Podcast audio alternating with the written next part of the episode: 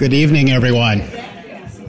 Uh, my name is Marc Roy. For those of you who don't know me, I'm uh, the provost here at Goucher College, and I'm delighted to welcome you all this evening, um, particularly those of you who came from off campus and braved what may have been uh, still difficult driving conditions. I know I was talking with a few people just yesterday who were telling me that ordinarily 10 minute drives are taking them 45 minutes or longer. And so, those of you who ventured out, uh, thank you for, for coming and joining us this evening.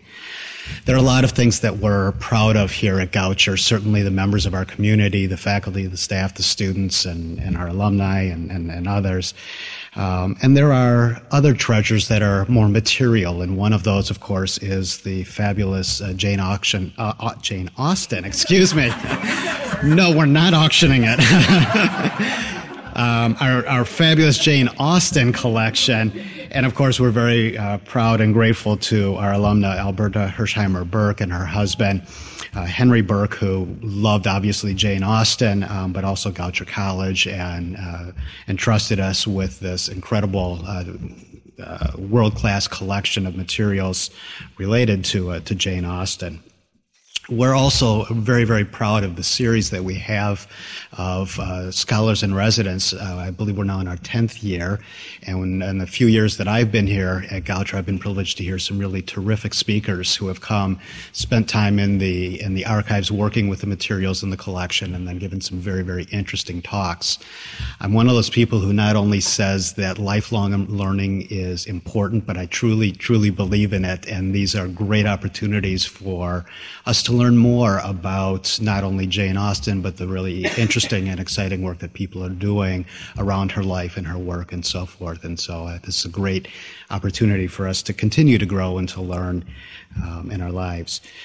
I also want to just mention that this is uh, one of the initiatives that we have that is directly linked to our special collections and, and our archives, and it is a magnificent collection a set of collections. I have only glimpsed portions of it, um, and every time I come over here, including just yesterday, I get to see new, wonderful treasures. And we're, of course, delighted to be in this new home in the Athenaeum. Um, the special collections, as you and archives, as you may know, used to be in the basement of the Julia Rogers library and what was becoming some very cramped space. And we have just some fabulous new quarters where people can work comfortably, where they can lay out, uh, you know, manuscripts or other uh, artifacts that they're working with.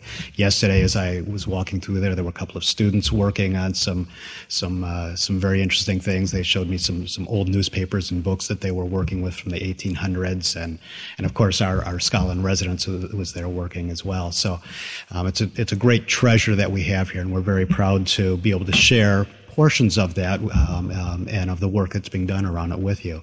So welcome. Um, and at this point, I'll turn things over to Nancy Magnuson, our librarian, who will uh, introduce our speaker. Hi, welcome from me too. We're really glad to have you here.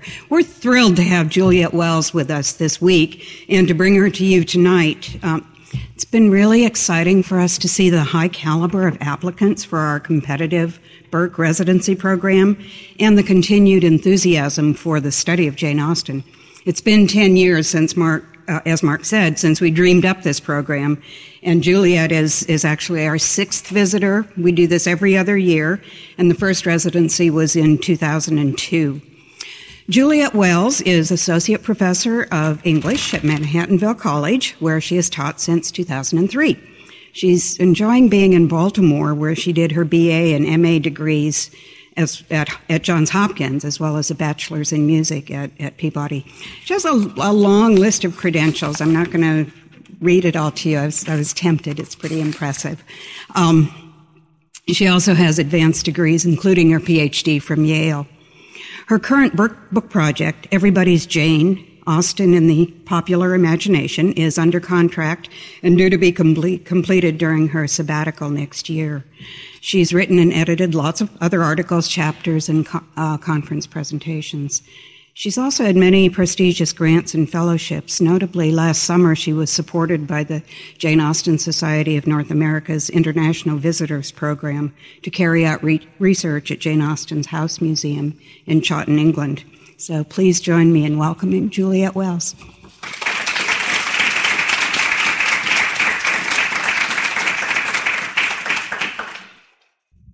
Thanks so much, Nancy. Believe me, I sounded much worse yesterday. I'm very proud of myself for croaking as well as I can. Can everybody hear me? All right? Okay. Thanks so much, Nancy, for the kind introduction. I have a few other thank yous um, to Peter McCarthy and Tara Olivero for their help in arranging my visit and with the archives, and for their warm welcome, also Cassie Brand and Kate Daniels. It is a great honor to be here as the biennial Burke Austen Scholar in Residence. And as Nancy mentioned, I was an undergrad here, so in here in Baltimore, it's a particular pleasure for me to be back. I enjoyed my years in Baltimore very much, and I think of the city as being my first love as a city, the one I imprinted on. Having the chance to speak to you here tonight about Jane Austen is a real joy. So you may be wondering what I'm going to talk about, since I've chosen one of those titles that don't give anything away and I haven't even added a subtitle to clear things up. You might guess that it has something to do with Valentine's Day, but that's just a happy coincidence. I have two things in mind with this title. The first, and the most important, has to do with my ongoing research into Jane Austen's popularity today among non academic readers. People who read Austen for the pleasure of it, for the love of it, not because doing so is part of their study or their work. Since you chose to come to a talk with Jane Austen and love in the title, you might be one of these people yourselves. I'm interested in why readers love Austen and especially in how they act out that love, whether they blog or they write sequels inspired by Austen's novels, or perhaps travel around England following in Austen's footsteps, those sorts of things. I'll talk a bit tonight about my recent research into several of those areas. The second sense in which I think about this title is as an exclamation of outrage. I'll use the phrase in two sample sentences so you can see what I mean. For the love of Jane Austen, will people stop adding sea monsters and zombies to her novels?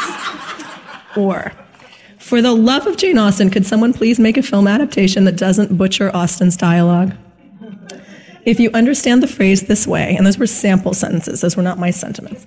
If you understand the phrase this way, love of Jane Austen means something very different, maybe even opposite to the sense in which I used it at first. If you really loved Jane Austen, so some folks think, you wouldn't mess with her writing or even get too curious about her life. You'd just read her magnificent novels again and again while others think and say that they love Jane Austen so much that they just had to write something inspired by her or visit the house she lived in or whatever. Professors like me don't usually like to talk about love for authors. It seems unprofessional to us.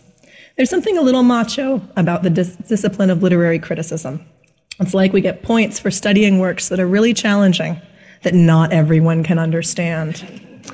To many of my colleagues, teaching or writing articles about books that ordinary people like seems like a cop out.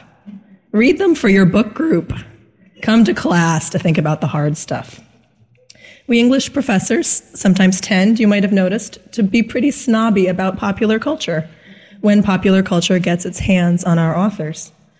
We tend to focus on what a film adaptation leaves out or gets wrong or makes up, rather than on how a given film balances commercial imperatives with artistic intentions and literary inspiration. Let me quote just briefly from two scholars who have thought from distinct perspectives about the differences between reading for pleasure and reading the way that professors teach you to do it. My first quotation is from Anne Berggren, a literary critic who practices what's known as reader response criticism. This school of criticism emphasizes what readers bring to texts and how readers read. In an essay titled Reading Like a Woman, Anne Berggren characterizes the kind of reading that women tend to do on their own as being personal, accepting, emotional, addictive, in contrast to the approaches of literary scholars, which she calls critical, cognitive. My second quotation comes from a trio of scholars who have studied the behavior of fans television fans, movie fans, those kinds of fans. According to Jonathan Gray, Cornel Sandvoss, and C. Lee Harrington, fans engage with texts not in a rationally detached, but in an emotionally involved and invested way. In other words, fans and general readers are the ones who love Jane Austen. Scholars, supposedly, are the ones who think about and criticize her works. One of the downsides of researching Austen and popular culture, when you try to avoid, as I do, the pitfall of always comparing adaptations directly to their sources and complaining about lack of fidelity, is that you don't get much of a chance to talk about Jane Austen's actual writings. So I want to take a moment now to think about how Jane Austen writes about love as opposed to other forms of affinity and appreciation. I'm going to read you two brief dialogues from Sense and Sensibility um, Austen's first published novel, which came out in 1811. Both dialogues have to do with the feelings that Elinor Dashwood, the more pragmatic and less romantic of the Dashwood sisters, has for Edward Ferrars, the man she will eventually marry after lots of obstacles are overcome. The first dialogue is between Elinor and her mother. Here's Mrs. Dashwood speaking of Edward. I love him already. I think you will like him, said Elinor, when you know more of him. Like him, replied her mother with a smile.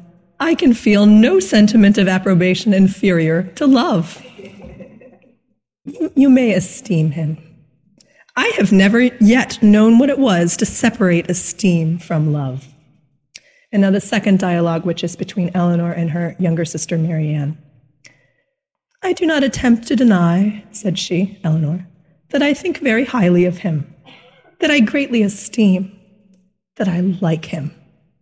Marianne here burst forth with indignation. Esteem him, like him, cold hearted. Elinor, oh, worse than cold hearted, ashamed of being otherwise. Use those words again and I will leave the room this moment. Elinor could not help laughing. Of course, Austen is writing in both of these cases about love for a person, for a potential mate, rather than love for the works of an author but it's still striking to think of how Austen's present day enthusiasts tend to sound like Mrs. Dashwood and Marianne rather than like Elinor. Let me share with you now as an example a few comments from visitors to Jane Austen's House Museum, which is located in the village of Chawton, about 80 miles from London. And I have a map, which is a bit hard to see. Okay, so London. Mm, lazy pointer. Okay, here we go. London is there. Chawton is there. They look like they're not that far apart, but Chawton is distinctly in the in the countryside. I have a couple of pictures to show you as well. Some of you have probably been to this place. There's Jane Austen's house from across the street. Um, it is located hard on the street, um, but it has a very beautiful back garden, which is very peaceful and lovely. Um, one of the most famous rooms that visitors like to see is the room in which Jane Austen did her writing, and the desk which she is believed to have used, which is hard to see. It's kind of behind the dining table. I'm going to sneak out and point it to it. And there's a picture of tourists, such as the ones who talked to me. Austen lived in what was then called Chawton Cottage, along with her mother, her sister, and their dear friend Martha Lloyd, from 1809 until Jane's death in 1817. Last summer, as Nancy mentioned, with the support of a grant from the Jane Austen Society of North America, I spent a month at Jane Austen's House Museum. As part of my research into why people care about Jane Austen, I was interested in what visitors to the house thought about her and what difference they felt it made to their understanding of her to set foot in the house where she composed, completed all six of her major novels. Literary tourism, visiting authors' houses and other sites associated with writers, has been practiced for centuries, but it has just begun to be investigated seriously by scholars. And I was curious to see how the visitors to Austen's house compared with other literary tourists. This research took the form of interviewing and surveying visitors, as well as reading the visitors' comment book to see what people wrote when they weren't being asked directly by the likes of me why they had come and what being at Jane Austen's house meant to them.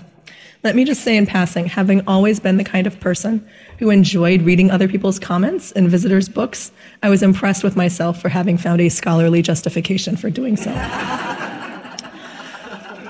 it really is fun. You learn a lot. I was hoping to hear from people who might not otherwise ever go on record about their interest in Jane Austen, and I did. It was especially valuable to hear from British people and international visitors who don't necessarily think about Austen the way that Americans do, and also to hear from older generations of visitors who tend to have a distinctive perspective on Austen. Here are the kinds of comments that turn up in the guest book at Jane Austen's house as spontaneous effusions from visitors. I love Jane Austen with a heart. Two exclamation points. Um, and that visitor was from Connecticut. This visitor is from Spain. This is a very happy day for me because one of my dreams is to come here to visit my favorite writer in the world, my dearest Jane Austen. Thank you for your words and illusion, Jane. And from Massachusetts, for all you inspire, thank you. I was very struck by the visitors who wrote comments addressed directly to Jane Austen, thanking her, as if she was present somehow and could hear them. And let me share a few of the responses to the surveys that I conducted. In addition to asking everyone a few basic questions about themselves, I had a long version of the survey in which I asked in a lot of detail what people found interesting about the House Museum and what they knew about Jane Austen. And I had a short version with just three open ended questions. Why did you come to Jane Austen's house today? How would you describe the experience of your visit? What does Jane Austen mean to you? The answers to that last question were especially revealing. Not everyone was comfortable thinking in those terms. In response to the question, What does Jane Austen mean to you? one 35 year old man from Britain answered, Cannot really phrase easily. Others were more forthcoming. Jane Austen is my role model in many ways, wrote a 13 year old girl from Australia. A 19 year old young woman from the US wrote, Jane Austen is the reason I read and travel. Her books are very enlightening and they inspire me to do a lot more with my life than I would. Not the content per se, but the feeling of achievement and bliss that her books deliver. A 19 year old young woman from England wrote, She is an inspiration not just for her imagination and wonderful novels, but for writing them during a time when female authors had to persevere to get their works published. I also admire her determination for both herself and her heroines to marry for love, not money.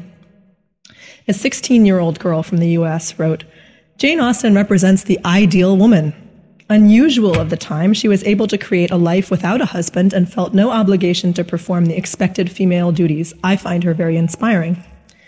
And from the older generation, an 85 year old man from Winchester, England, the closest city to Chawton, said, She's a living person who actually lived in Hampshire and Winchester, so one is brought up with her and brought up with her novels, which I read first when I was 16 at school.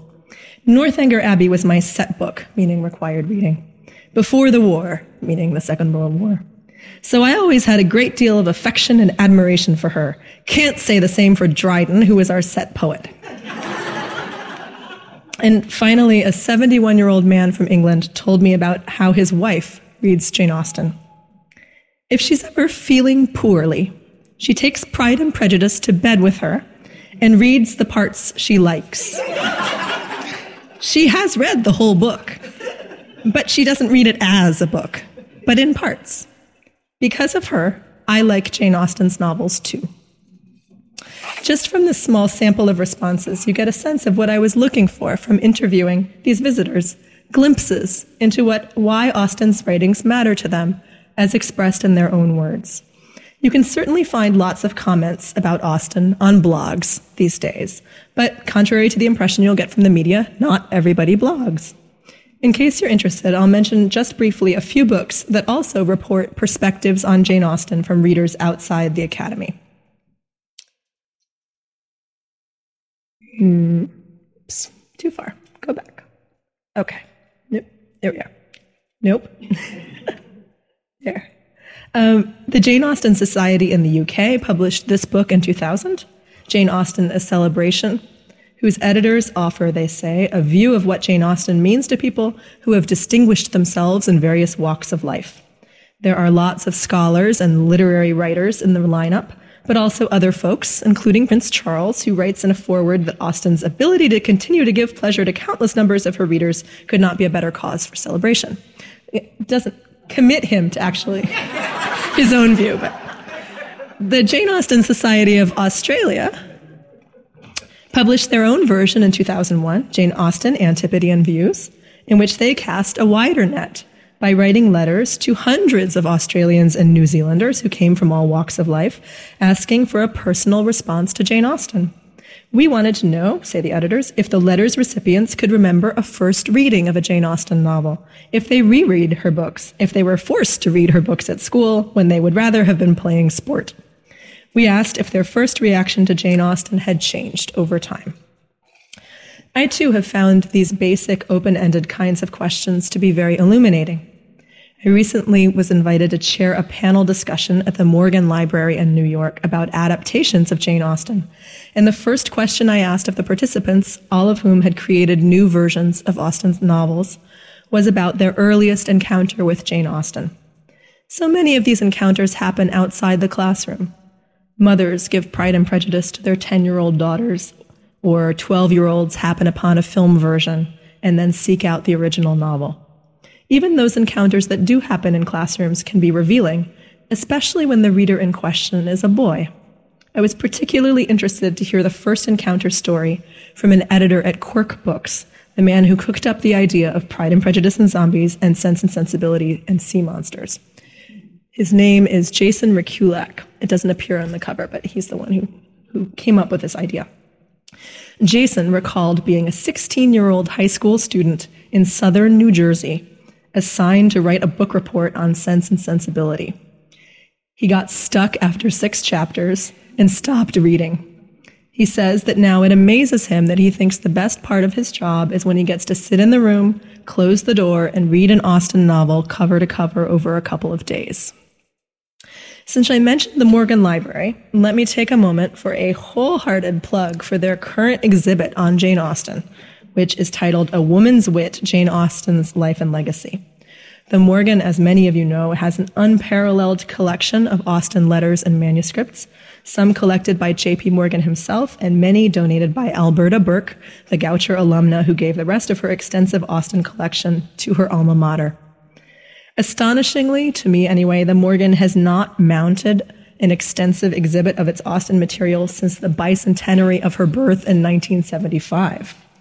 If you are not an Austen researcher, you will never have a chance like this to come right up close and read her handwriting on her letters and manuscripts, which are extremely legible, or to see such a wonderful collection of contextual books and color prints from her era. The exhibit is on until March 14th, so you have a couple more weeks to go up to New York and catch it. And if you can't, the Morgan has put a generous selection of digital versions of the manuscripts online on their website as well as bonuses like a gorgeous short film in which prominent writers and thinkers consider the importance of Austen today. I collect stories about love of Austen from my own students, too. I regularly teach an English seminar at Manhattanville College called Jane Austen and Popular Culture. In fact, it's through teaching that seminar that I first began researching in this area. I wanted to share with you a couple of comments from this spring's group of students. At the beginning of every course, I ask each student to fill out a form telling me about herself or himself, including why they chose the course and what they are hoping to get out of it. You'll have to take my word for it that the responses I'm about to read you just do not, in my experience, show up for courses on any other author. What are your expect- expectations for this course? I ask. What would you like to learn or discuss? I would like to learn more about Jane Austen and hope to be inspired by her. No one, believe me, tells me that they hope to be inspired by Charles Dickens or even Charlotte Bronte. Here's another one. I would like to finally read and analyze Jane Austen's novels so I can discuss them with my mom. That response is from someone named Jane.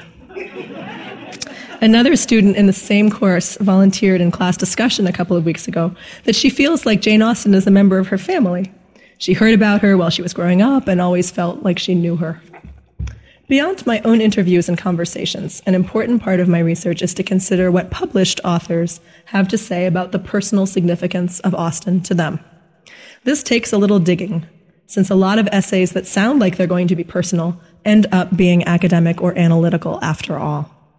You might think, for example, that the recently released book called A Truth Universally Acknowledged 33 Great Writers on Why We Read Jane Austen would be a gold mine for me. With a couple of exceptions, though, the essays in this book head in the rather didactic direction of why we should all read Jane Austen and what we should pay attention to when we do. And of course, hearing from great writers means that we're hearing from a pretty limited group of people.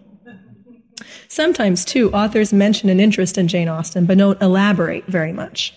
As a Baltimore reference, I was recently reading Anne Tyler's novel, The Amateur Marriage, and came across her statement in the Reader's Guide at the end that she considers Austen to be an all time favorite novelist, um, though Tyler says she came to appreciate Austen relatively late.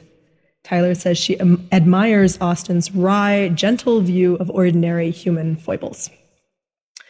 Writings that are more informative about the author's sense of connection to Jane Austen generally come from people who are not or are not yet household names. Lori Smith's memoir, A Walk with Jane Austen, A Journey into Adventure, Love, and Faith, is a case in point. When Smith, who lives in Northern Virginia, began her book project, she was an aspiring writer in her early 30s with one title to her credit A Dating Guide for Single Christians. After having been raised evangelical and having gone to a religious college, Lori Smith expected that she would get married and have kids. But that didn't happen, and she found herself having to figure out another kind of meaning for her life. She writes in her memoir about how traveling to sites associated with Jane Austen's life and thinking about Austen as a writer helped her come to terms with her own situation and aspirations. Smith writes about reading and reflecting on, not studying or analyzing. Austen's biography and writings. And Smith shows her readers very movingly how becoming better acquainted with Jane Austen can make a profound difference in the life of an ordinary person. Lest you think that only women readers care about Austen today, let me tell you about another book that forms a kind of complementary pair with Lori Smith. This one is titled Two Guys Read Jane Austen. Those are the two guys. They're reading Jane Austen. It is the third book jointly authored by Steve Chandler and Terrence Hill, who say they have been friends for over 50 years. Here is what Steve Chandler says in his introduction to the book. I had made it through 60 some years without reading Austen at all, and so I thought I was pretty much home free. what guy really wants to read Jane Austen? Chandler and his friend Hill took on Austen because their wives suggested that they do so, and they expected, they say, to make fun of her. But they found themselves in this series of emails that comprise the book more and more interested in the worlds Jane Austen depicts and also more and more impressed by her artistry. Like the memoirist Lori Smith, Chandler and Hill connect Austen's writings to their own lives and experiences and consider themselves enriched by the effort. Two Guys Read Jane Austen is a sustained conversation by two readers who are unapologetically amateurs it's a little like a non fictional, more digressive version of Karen Joy Fowler's The Jane Austen Book Club, which depicts characters reflecting on Austen's novels and acting out variants of her plots. I was amused to see that the small publisher of Two Guys Read Jane Austen lists the book's genre as literary criticism and essays. Two Guys Read Jane Austen is literary criticism in the sense that it consists of writing about literature, but it's not the professional kind of thing that we usually associate with that term. A short step down the shelf from authors who find inspiration in Austen are those who seek more pragmatic advice from her novels, and in some cases purvey that advice in turn to readers. Thanks to Lauren Henderson, we have Jane Austen's Guide to Dating, which extracts rules and guidance about courtship from Austen's novels and applies them to the 21st century dating scene. In Dear Jane Austen, A Heroine's Guide to Life and Love, Patrice Hannon imagines Austen serving as a kind of Dear Abby for the present day perplexed. A bonus for the Austen fan is that Hannon's version of Jane Austen comments on decisions of hers that readers have always wondered about. So, you know, why did she accept Harris Bigg-Wither's proposal and then turn him down? You, you get some insight. And also, this version of Jane Austen, through some very special magic, gives us her opinion on later authors, including George Eliot. She doesn't like George Eliot. I love George Eliot. Christian readers might prefer, whoops, that one too, this one first. Christian readers might prefer Sarah Arthur's workbook, Dating Mr. Darcy, A Smart Girl's Guide to Sensible Romance, which includes prayer exercises, or Deborah White Smith's What Jane Austen Taught Me About Love and Romance, which pairs Bible verses with passages from Austen's novels. On the secular side, there's even a Jane Austen tarot set for those who would like to interpret their own situations using tarot archetypes linked with Austen characters. On the fictional side, Marilyn Brant's new novel, According to Jane, has Jane Austen whispering advice directly into the ear of the contemporary heroine. All of these books attest to and perpetuate the popular function of Austen's writings as a guide to modern life. So you might be wondering, what do all of these popular materials have to do with Goucher's Austen archives? My research here this week concentrates on two questions. The first has to do with Alberta Hirshheimer Burke's collection of Austen related books, manuscripts, and ephemera. Not so much the contents of that collection as her reasons for assembling it and how she talks about it. I've been looking at Alberta Burke's correspondence, which spans decades, to see how she expressed her motives for dedicating so much time and, of course, money to building this particular legacy. I'm interested in how Alberta Burke's collection as a tribute to Austen compares with the kinds of tributes more ordinary readers choose to offer today, for instance, by writing books inspired by Austen's novels. I'm also curious about how Alberta Burke compares with a woman from our own era who has used her considerable wealth to assemble and make public a collection of books on and by Austen and other early women writers from England. Sandy Lerner, who co founded Cisco Systems, cultivated a love of Austen during her grueling graduate study in computer science at Stanford. And a main focus of her philanthropy in the years since her business success has been the research library on English women writers known as Chawton House Library. Chawton House Library's connections with Austen are much more intimate than its contents alone. The building itself was the great house of Chawton Village during the time that Austen lived there, and we know that she often visited when her brother Edward, its owner, was in residence. My second focus this week is on Alberta's um, and her hus- husband Henry Burke's roles. Alberta had died, but I think she still had a role in starting the Jane Austen Society of North America, JASNA for short, the early archives of which are held here at Goucher. JASNA was founded in 1979 in order to give American fans of Jane Austen a chance to gather and celebrate her without having to cross the Atlantic. The original British Jane Austen Society was founded in 1940. Like any other kind of fans, Austen fans want to get together and talk about her. And long before the internet, JASNA offered that possibility. Over the last 30 years, JASNA has played a crucial role in bringing together Austen scholars and non academic Austen enthusiasts. As an organization, JASNA sits proudly right on the supposed divide between scholarly and non scholarly readers. Nothing encapsulates that position like the sight of, yes, eminent Austen scholars wearing Regency dresses for promenades and balls at JASNA meetings. I have been interested to see how the founders of JASNA thought of the contribution it would make. So, to sum up, love of Jane Austen takes many forms and inspires many different kinds of actions. Some, president, some present day lovers of Jane Austen act out their appreciation for her novels by composing works of fiction or nonfiction based on or more loosely inspired by her writings. Some lovers of Austen seek to feel closer to her by visiting sites associated with her life, particularly her house in Chawton and her birthplace in Steventon, a small village several miles from Chawton. Let me digress briefly in the midst of my summing up and mention that Steventon is a very different kind of tourist site, or pilgrimage site, if you will, than Jane Austen's house. The house the Austen family lived in for the first 25 years of Jane's life in Steventon no longer exists. What there is to see is very pretty countryside.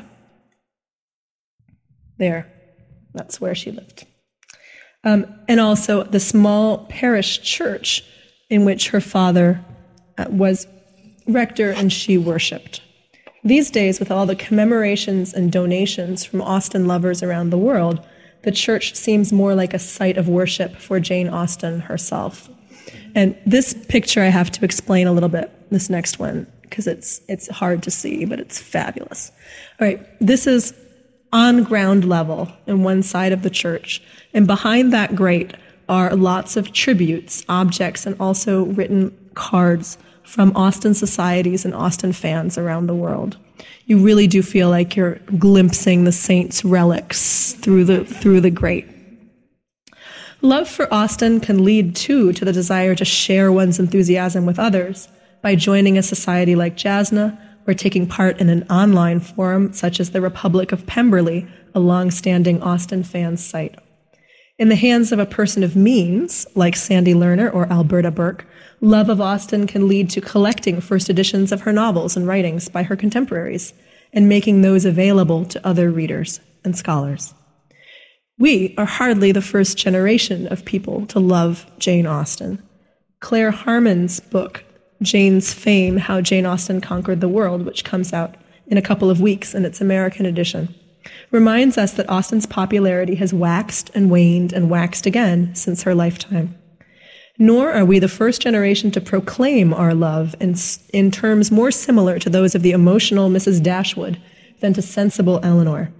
Like Mrs. Dashwood, many Austen fans, including certainly Alberta and Henry Burke, can feel no sentiment of approbation inferior to love. What sets our generation apart is the great variety of forms in which we express our love of Austen and the great numbers of us who take part in this expression. Love for Jane Austen begets love for Jane Austen in many senses. Austen loving mothers inspire their daughters or sons to read Austen novels or to take courses on Austen.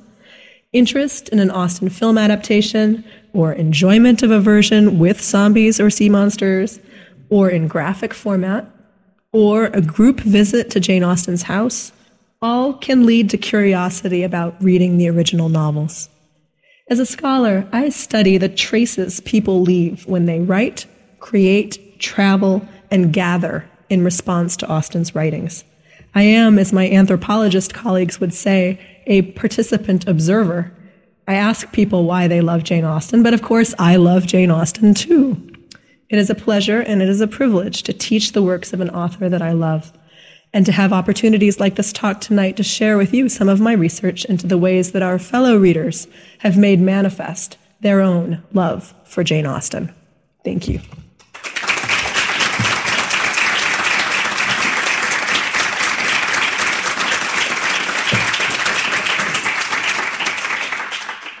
You'll answer questions. I would be delighted. Are there questions?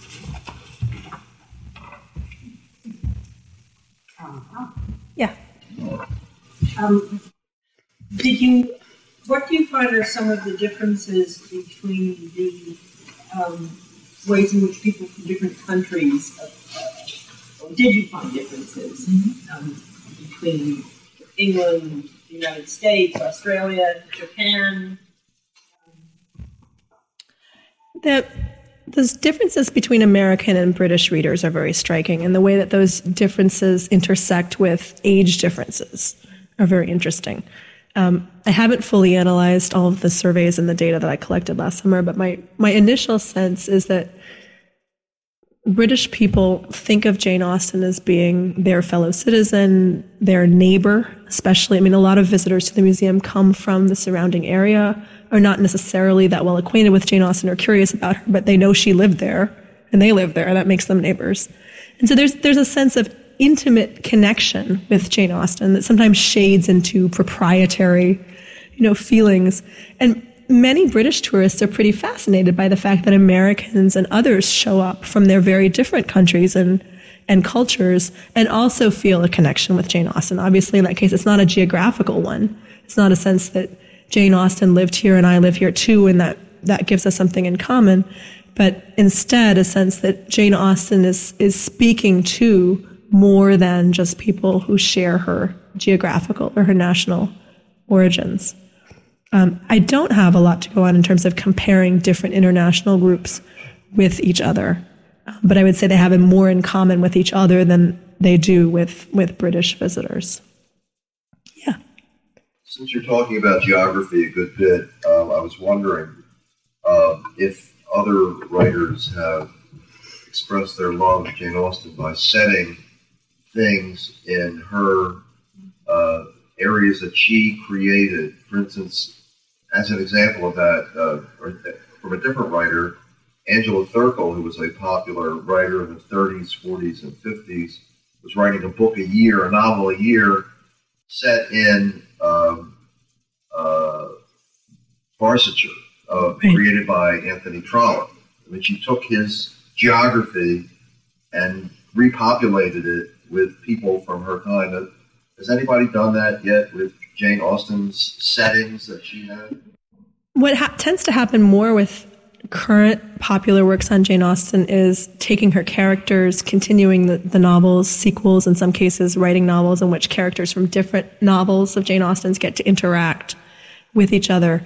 Um, there's also a growing subset of books in which Jane Austen appears as a character. Um, in some cases, there's time travel involved. Either somebody time travels back and meets her. Occasionally, she time travels forward and meets us. Um, so there are certainly there's a lot happening um, with imagining Chawton, um, either imagining present day people um, and Bath as well. There are a couple of novels in which present day people find their way to Bath um, in the 1810s and, and have experiences there. Um, I, this is just off off the top of my head, but my my guess is that Austen lovers would not want to leave her characters behind, would not want to imagine other different characters inhabiting the geographies of her novels because the geographies are, of her novels are not really where it's at. They're not that fully developed. Um, and if, if you don't have her characters there, then I, I think you're, you're missing a, a huge part of, of what Austen fans want more of and say they, they want they want to write sequels and read sequels because they're sad that Jane Austen completed only six major novels and they want more. They want more after the last page of Pride and Prejudice. Yeah. It's a, it's a good question. Yeah. Did you take survey? Some people tried to get me to take my own survey. They said, What does Jane Austen mean to you? And they said, Hmm, what does Jane Austen mean to you? And my, my feeling with this book project is that I really don't want to think through very thoroughly my own love for Jane Austen for the reason that I don't want it to color what I say about other people's love of Jane Austen. And I'm not sure how strongly this came through in this particular talk, but one of my big aims in the work that I've been doing is not to talk down to this popular material and not to make fun of it, which a lot of scholars do. A lot of school scholars will play favorites and they'll say, okay, well, this film, this book I like. These are worthy of scholarly attention, but the rest of them are dreck. And so I, tr- I try really hard not ever to go on record with a value judgment of, of my own or, you know, saying, well, I love Jane Austen for this reason, and so I'm more interested in people who love Jane Austen for this, this reason. And I'll give you one specific example of that. I mentioned several books by Christian authors, and I also have an article coming out shortly on a film version of Pride and Prejudice, um, created by filmmakers from the Church of Latter day Saints, which some of you might know, the Mormon Pride and Prejudice. Um, the Mormon Pride and Prejudice article that I wrote is a con- contribution to a collection on popular representations of Mormons. And I was asked to supply a contributor bio for this collection, and not to mention whether I was a member of the LDS church or not. As it happens, I'm not. And when that article got reviewed by the University Press, Utah State, that accepted it, one reviewer thought that I, you know, assumed that I was a member of the LDS church and that I was making certain assumptions or judgments based on that. Not at all. I'm, you know, I'm fascinated that LDS members made a film in which they transpose Pride and Prejudice. It's not, my interest doesn't come out of a personal connection, nor am I myself an evangelical Christian, but I'm fascinated by what evangelical Christians are finding in Austen and what they have to say about her. So I'm, I'm trying not to answer those questions, Edie, but privately I could. There was a question in the back earlier. Tonight, I was uh, interested with the thought about the uh, recent film adaptations. Do you think it's a good thing because it, it introduces anonymous who who are not familiar with Austen, or is it sometimes disappointing since the film can't really reflect the the the the the the full value of the book? In my way of thinking, there's a big difference in terms of audience between feature films that get shown in theaters and TV series adaptations that show up on Masterpiece Classics and places like that. Um, for instance, my students, my current students, all imprinted on the 2005 feature film version of Pride and Prejudice, the one with Keira Knightley in it, because they all saw it when they were 14. And that was their entry point. That's, that's their starting point. They go back and watch the 1995 TV miniseries version of Pride and Prejudice with Colin Firth, and it does nothing for them. It seems like a historical artifact. I mean, they, they kind of get, but I mean, listen, to, I mean, obviously, opinions in this room differ differ from that. And I have a private theory, which I, is completely untestable, but I have a private theory that for everybody, the, the movie version that you first saw and loved remains your touchstone. And, and that's, that's generationally dependent, and it also depends on the person. So I was, I mean, I've mentioned that I was an undergraduate in Baltimore. I was an undergraduate when the 1990s wave of films came to theaters. And so, you know, for me, here is my one personal revelation for you. For me, the Ang Lee version of Sense and Sensibility with a screenplay by Emma Thompson with Emma Thompson and Kate Winslet in it, I imprinted on that and I saw it before I had read Sense and Sensibility. And the, the more I can remember what I thought about that film and what I thought about the novel after that film, the more I have access into how my students think when they have loved a film and then come to the novel and discover that it's really quite different but maybe there's something in there that connects to what they, they loved at first. So again, privately, I will tell you which film and movie adaptations I find unwatchable, but professionally, they are all interesting to me. because they exist, because people did them. People wanted to do them that way. That interests me. Yeah. Uh-huh. In your studies of how the different people perceive her, how do you feel there's a gender difference? I mean, did you pick up on how men perceive her differently than women? Um, men, in my experience, tend to be less forthcoming about the feelings of love, but the feelings of love might be there. And older men, especially British men at Jane Austen's house, tended to credit their wives. They would say, She loves Jane Austen a lot. I'm here because of her. Well, actually, I love Jane Austen too that kind of thing. But like like the one 85 year old gentleman whose comments I read, um, plenty of men in England, I would say by and large more than in the U.S. Plenty of men in England were assigned to read a Jane Austen novel growing up, and some of them liked that novel quite a bit and and came back to it. Um, and I, and I talk about mothers giving Pride and Prejudice to their daughters, but there are plenty of moms out there hooking their sons on Jane Austen's novels, sometimes, you know, with the aid of the sea monsters or the zombies. Um, but it's, it's an interesting question. I'm certainly the, among professional, high caliber literary authors. Um, Ian McEwan's novel Atonement is an homage to Northanger Abbey, and a very interesting book to think about. Ian McEwan is kind of solidifying his literary reputation in a sense by reaching out to Jane Austen and the great tradition and placing himself there. So there, there are certainly examples beyond two guys read Jane Austen of, of male readers and, and writers um, giving us their own perspective and their own take on Austen. That said, the gender balance in this room is pretty much what I'm used to seeing in my, in my classroom and in JASNA. Do you have any other questions?